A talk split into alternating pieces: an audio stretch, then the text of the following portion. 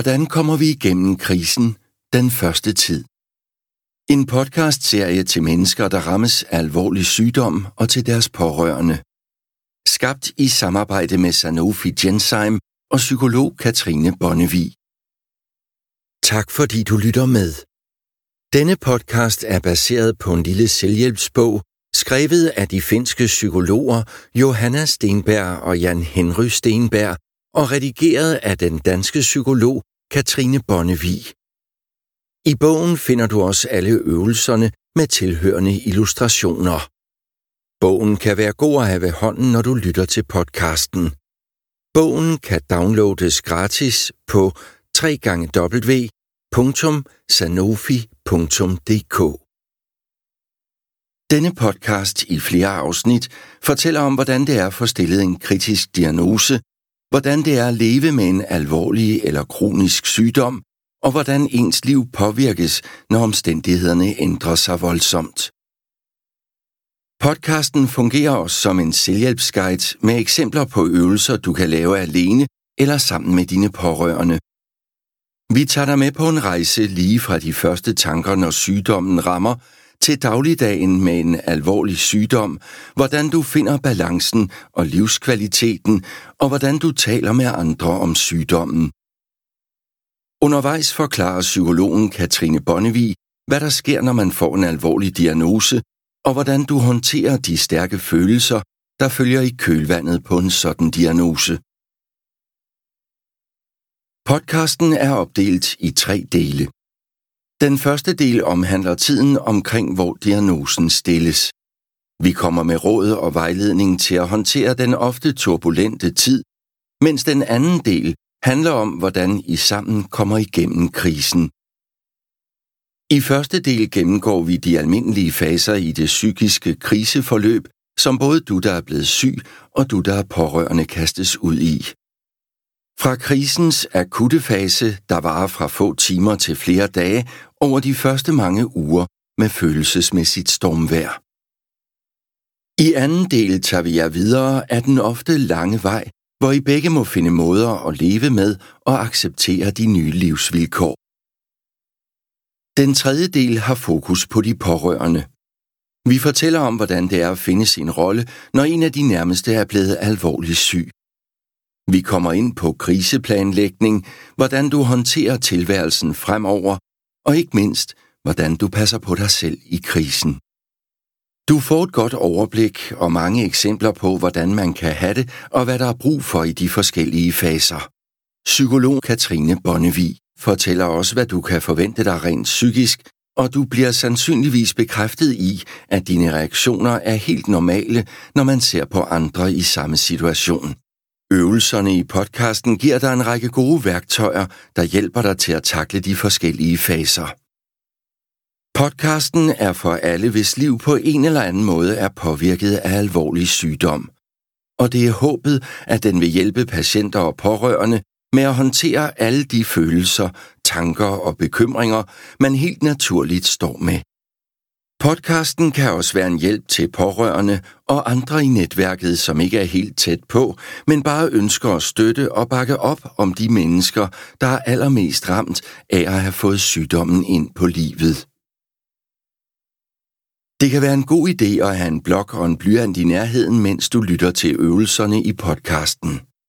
Så kan du skrive stikord ned undervejs, der kan være en hjælp senere. Husk, at du kan lytte til podcastens forskellige afsnit, uafhængigt af hinanden. Du kan også altid sætte den på pause, eller vende tilbage til afsnit eller passager, du gerne vil høre igen. I første del af podcastserien kan I høre om de bange anelser, der ofte går forud for diagnosen, og om chokfasen og reaktionsfasen. Vi introducerer jer til chokfasen og hvordan I håndterer den. Selvom I måske har haft bange anelser i forvejen, sker der ofte det, at beskeden om diagnosen udløser en psykisk choktilstand. Det har psykologen Katrine Bonnevi stor erfaring med. Som privatpraktiserende psykolog arbejder hun primært med mennesker med alvorlige og kroniske lidelser og deres pårørende. Katrine har også tidligere været ansat som rådgiver i Skleroseforeningen og Kræftens Bekæmpelse. Katrine, som praktiserende psykolog, der bliver du sikkert ofte spurgt om, hvad man kan forvente sådan rent psykisk, når man som reaktion på en alvorlig diagnose kastes ud i en psykisk krise.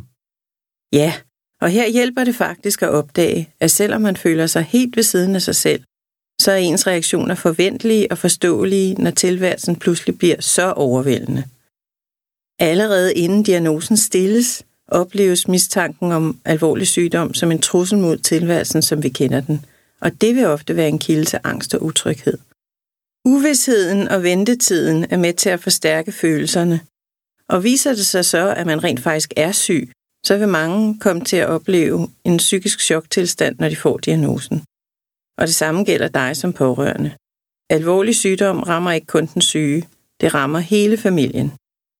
Men Katrine, hvordan kommer man så igennem den krisetilstand, som sygdommen og diagnosen som regel udløser? At blive diagnosticeret med en alvorlig sygdom starter ofte med en bange anelse. Du har måske oplevet at måtte indrette dig efter symptomerne, allerede inden sygdommen rigtig er blevet konstateret eller har fået et navn. Eller måske har du ignoreret mere diffuse symptomer som træthed eller smerter eller andet, fordi du, som så mange andre, har fundet en anden forklaring på symptomerne i din hverdag. Måske har du tænkt, jeg er stresset, fordi der er sket så mange forandringer på mit arbejde, eller trætheden skyldes nok, at det bliver tidligere lyst her om foråret, og så sover jeg dårligt. Vi mennesker er dygtige til at finde forklaringer på det, vi oplever. Det ligger ikke altid lige for at tænke, at man er alvorligt syg. Og de bange anelser bliver ofte holdt i skak af sindets forsvarsmekanismer. Når diagnosen så til sidst bliver stillet, kommer den derfor ofte som et chok, på trods af de uforklarlige symptomer og de bange anelser, man måske har haft undervejs. Og sommetider kan sygdommen jo komme pludselig og helt uden varsel, som et lyn fra en klar himmel. Men uanset om man har haft det på fornemmelsen, om der var noget galt eller ej, så tager det tid at kapere, at man har fået en alvorlig sygdom. Og det betyder, at man først rigtig kan begynde at forholde sig til den nye situation, når det følelsesmæssige chok har lagt sig, og så er man måske allerede startet på sin behandling. Man er gradvist nødt til at forsøge at indstille sig på, at sygdommen nu er blevet en del af ens hverdag. En mistanke er blevet til virkelighed. Du har fået stillet en alvorlig diagnose, og hvad sker der så nu? Når virkeligheden bliver for overvældende, og vi ikke længere har kontrol, viden og erfaring til at kunne håndtere det, der sker, så rejses vores psykiske forsvar. At få en alvorlig diagnose er en trussel mod livet, som vi kender det. Og det psykiske forsvars opgave er at beskytte os mod en alt for overvældende virkelighed og hjælpe os med at forstå og erkende det skete i håndterbare bidder. Hvor længe kan sådan en psykisk krisetilstand stå på, Katrine? Krisens varighed afhænger både af personen og situationen. Fra krisens akutte fase, der varer fra få timer til dage, over de første mange uger med følelsesmæssig stormvejr, og til den måneder til årelange vej med at finde måder at leve med og acceptere de nye livsvilkår. Hvordan man oplever det at blive syg, afhænger af ens personlighed. For eksempel ens tendens til at bekymre sig, ens forhold til sygdom, til ens krop, og til at være åben eller lukket om personlige forhold og meget mere. Og det afhænger også af ens tidligere erfaringer. Det kan være erfaringer med sygdom eller andre svære livsforhold. Og selvfølgelig ens nuværende livssituation. Om man er alene eller i en familie, er man forældre eller har man forældre osv. En følelsesmæssig krise er en voldsom oplevelse for den, der gennemlever den. Heldigvis er det en trinvis proces, som gennem forskellige faser leder frem til en ny form for balance. Generel viden om de faser, man typisk gennemlever i et kriseforløb, kan hjælpe en til at forstå sin egen og sine nærmestes adfærd. For hvad sker der rent psykisk, når man har fået en alvorlig diagnose? Og hvilke faser gennemlever man typisk, når man skal lære at leve med en kronisk eller alvorlig sygdom? Når sygdommen er konstateret og diagnosen er stillet, så står man over for en ny udfordring. En alvorlig diagnose udløser ofte en psykisk krise. Man kan tale om en psykisk krise som bestående af 4 faser. Chokfasen, reaktionsfasen, bearbejdningsfasen og håndteringsfasen. Og der er mange forskellige måder at lære at leve med en sygdom på, men der er alligevel nogle fællestræk. nemlig krisens 4 faser, som langt de fleste kan ikke genkende til. I chokfasen vil de fleste opleve at lukke sig om sig selv og forsøge at holde sammen på sig selv ved ubevidst at lukke af for information. Mange opfanger derfor kun brudstykker af den information, de får. Chokreaktioner kan se ret forskellige ud fra person til person. En modtager tilsyneladende beskeden helt roligt, en anden bryder ud i gråd, mens andre reagerer med vantro og sætter spørgsmålstegn ved, om det virkelig kan passe. Fælles for dem alle er, at de afspejler forskellige forsvarsmekanismer, som har til formål at beskytte personen mod en uforståelig eller alt for overvældende virkelighed.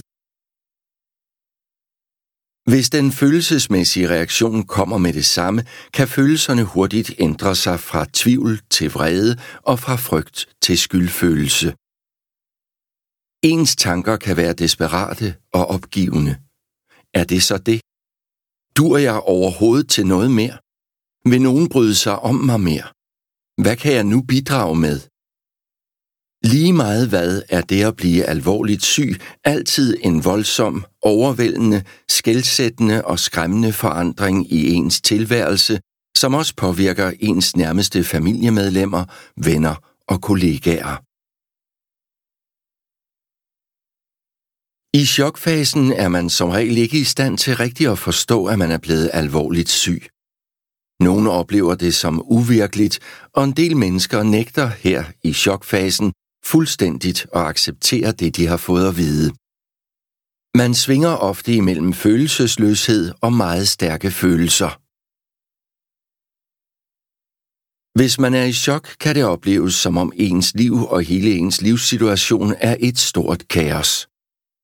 Det kan være en hjælp for den chokramte at få at vide, at det er normalt, at det går over, og at det simpelthen skyldes, at virkeligheden er for overvældende til at tage ind på én gang.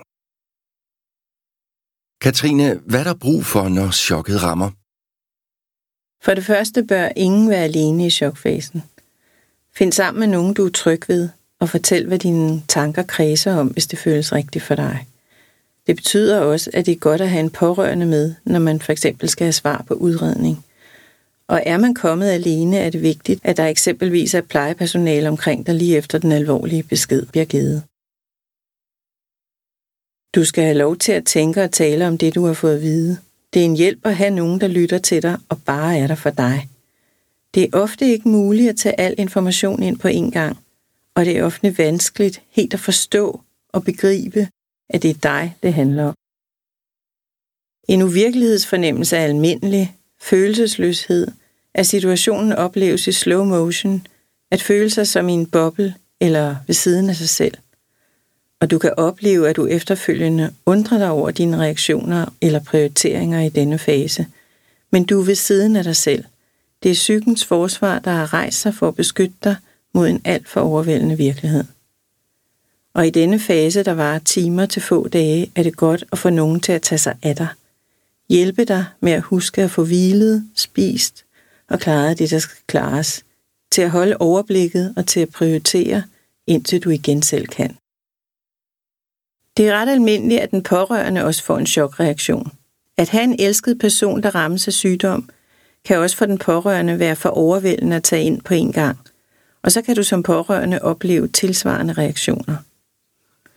I kan således støtte jer til hinanden, eller få en ikke lige så involveret nær ven eller familiemedlem til at drage omsorg for jer de første par dage. Reaktionsfasen. Du lytter til en podcast om at komme gennem krisen, når du har fået en alvorlig diagnose. I dette afsnit kan du høre om reaktionsfasen og hvordan I håndterer de stærke følelser. I får også øvelser, der kan være en hjælp i den sammenhæng. Det kan være en god idé at have en blok og en blyant i nærheden, mens du lytter til øvelserne i podcasten. Så kan du skrive stikord ned undervejs, der kan være en hjælp senere.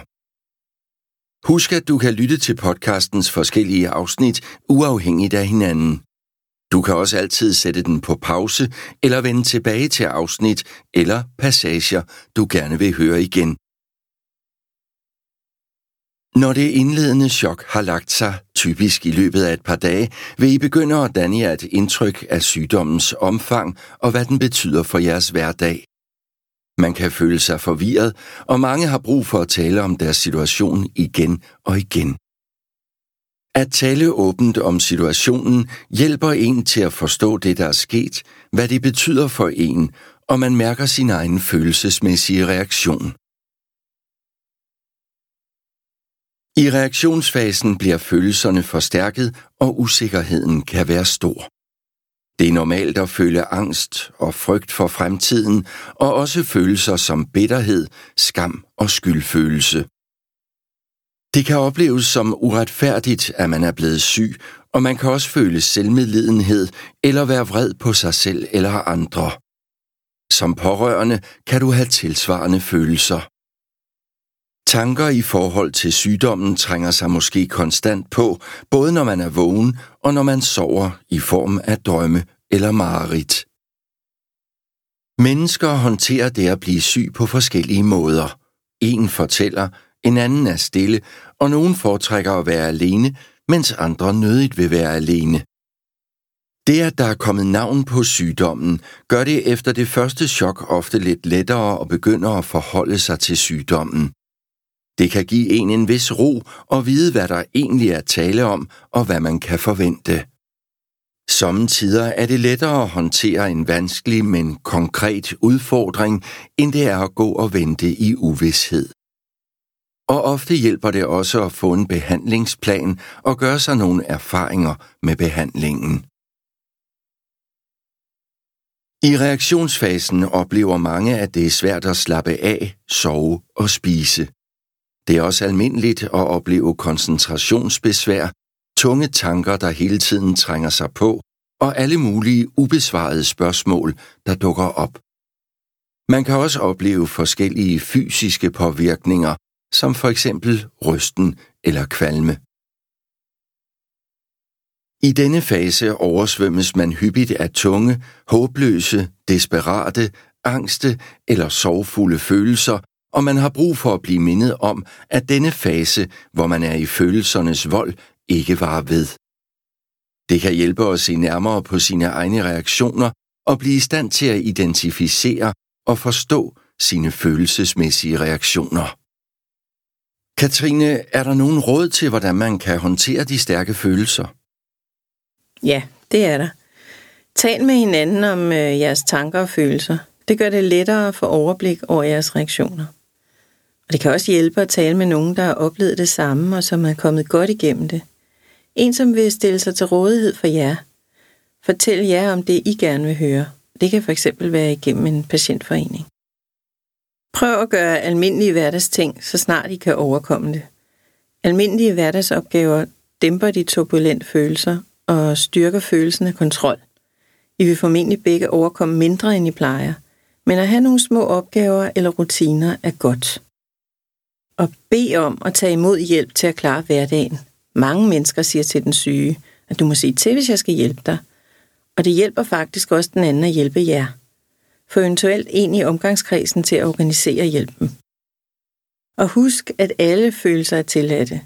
Det kan nemlig være med til at forværre både din psykiske og fysiske tilstand, hvis du undertrykker dine følelser igennem lang tid.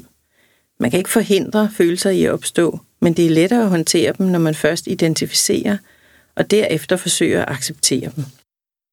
Men hvordan lærer man at identificere sine følelser? Har du nogen genveje? Når følelserne opleves overvældende, så mærkes de tydeligt i kroppen. Og det kan opleves meget voldsomt. Men alene det at lære at identificere, hvilke følelser der er tale om, og hvordan de opleves i kroppen, gør din følelsesmæssige oplevelse mindre voldsom og får dig til at føle dig bedre tilpas. Og her kan man have god hjælp af følgende øvelser. Metode 1 handler om at lære, hvordan forskellige følelser manifesterer sig i din krop. Altså at finde ind til, hvilke kropslige fornemmelser, der ligger bag ved en given følelse. Sommetider er det svært at indkredse og sætte navn på følelser. Hvis man øver sig i at lægge mærke til de fysiske fornemmelser, der er knyttet til følelserne, kan det gøre det lettere at genkende eller identificere de forskellige følelser. For eksempel når hele kroppen føles tung og besværet, kan det være forbundet med følelser af skuffelse og tristhed, opgivenhed eller kederlighed. Og en oplevelse af uro og hjertebanken kan tyde på en følelse af nervøsitet, ængstelse eller frygt. Og muskelspændinger, særligt i den øverste del af kroppen, kan være tegn på frygt, bekymring eller måske irritation og vrede. Spørg dig selv, hvilke fornemmelser har jeg i kroppen? Og hvad rører sig i dit sind imens? Og oplever du, at en bestemt fornemmelse gentager sig i særlige situationer, f.eks. når du er på sygehuset, tænker over fremtiden eller alene med dine tanker? Prøv at blive dus med, hvilke kropslige reaktioner, der knytter sig til forskellige følelsesmæssige tilstande hos dig. Metode 2 handler om at finde ind til, i hvilke situationer følelserne opstår. Prøv at identificere 3 forskellige følelser, som du har haft de seneste dage. Og prøv så at skrive dem ned. Måske har du oplevet følelser som nervøsitet, nedtrykthed, usikkerhed, anspændthed, skamfuldhed. Måske har du været glad, forarget, genert, såret, deprimeret, lykkelig, panisk, bange, skuffet, flov, ydmyget, henrygt, sorgfuld, frustreret, vred eller irriteret. Og tænk så over, i hvilke situationer du har oplevet de følelser, du har valgt. Du kan for eksempel skrive følelserne ned i en tabel, som du har oplevet dem i forskellige situationer. Du kan tage et stykke papir og inddele det i 3 kolonner. Og så kald den første tidspunkt eller hvornår skete det her. Og det næste, hvad var situationen? Og den sidste kolonne, hvilken følelse var der tale om? Så under tidspunktet, eller hvornår, der kunne du for eksempel skrive, at det var den 14. august om formiddagen. Og under, hvad var situationen, så kunne det for eksempel være, at det var svært at møde andre til en fødselsdagsfest. Og under hvilken følelse, det kunne for eksempel være, at du var frustreret eller nedtrykt i den situation.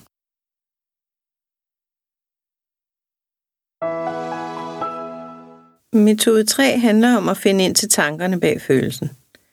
Tunge følelser som frygt, angst eller sorg udløses ofte af negative tanker. Hvis man lærer sig selv at identificere følelserne og knytte dem til de tanker, der går igennem ens hoved imens, så bliver det både mere forståeligt for en selv, hvorfor følelsen opstår, og dermed bliver det ofte også mere acceptabelt for en, at følelsen er der. Også nedslående og negative kendsgerninger kan blive lidt lettere at bære, hvis man tillader de følelser, de vækker, at være der. Kan du genkende nogle af disse tanker fra dig selv, og måske også de følelser, der følger med? Måske tænker du, hvordan kommer min sygdom til at udvikle sig? Er mit liv forbi? Her kan du måske føle frygt og bekymring. Eller måske tænker du, jeg hader min sygdom, medicinen og verden, det gør mig rasende. Og her er følelserne måske vrede og irritation. Det her er håbløst. Jeg kan ikke holde op med at græde. Her kan du føle dig sorgfuld. Jeg har mistet alt det, jeg havde og kunne før. Her oplever du måske en følelse af skuffelse, eller hvad føler du? Min hals snører sig sammen, og jeg kan ikke få fred for mine tanker. Jeg kan ikke holde det ud længere. Her føler du måske angst. Hvorfor var det lige mig, der blev syg? Her føler du måske uretfærdighed. Hvordan skal jeg dog klare det her? Her handler din følelse måske om usikkerhed eller frygt for fremtiden. Det er modbydeligt at være syg og tage på hospitalet. Jeg ser sikkert frygtelig ud. Her oplever du måske en følelse af væmmelse. Det er uudholdeligt at være så ynkelig og svag. Jeg håber ikke, jeg møder nogen, jeg kender. Her føler du måske skam. Heldigvis er der fundet en årsag til mine symptomer, og jeg kan komme i behandling. Du føler måske en vis lettelse. Måske klarer jeg det. Også her har du måske en følelse af håb. Du har lyttet til podcasten Hvordan kommer vi igennem krisen, del 1, der handler om den første tid, når du rammes af alvorlig sygdom. I serien kan du også lytte til podcast 2, Hvordan kommer vi igennem krisen, del 2, som handler om at tilpasse sig nye livsvilkår. I serien er der også en tredje podcast til pårørende, hvis nærmeste har fået en kritisk diagnose eller har en kronisk sygdom. Podcasten er skabt i samarbejde med Sanofi Genzyme og psykolog Katrine Bonnevi. Husk, at du kan lytte til podcastens forskellige afsnit uafhængigt af hinanden. Du kan også altid sætte den på pause eller vende tilbage til afsnit eller passager, du gerne vil høre igen. Tak fordi du lyttede med.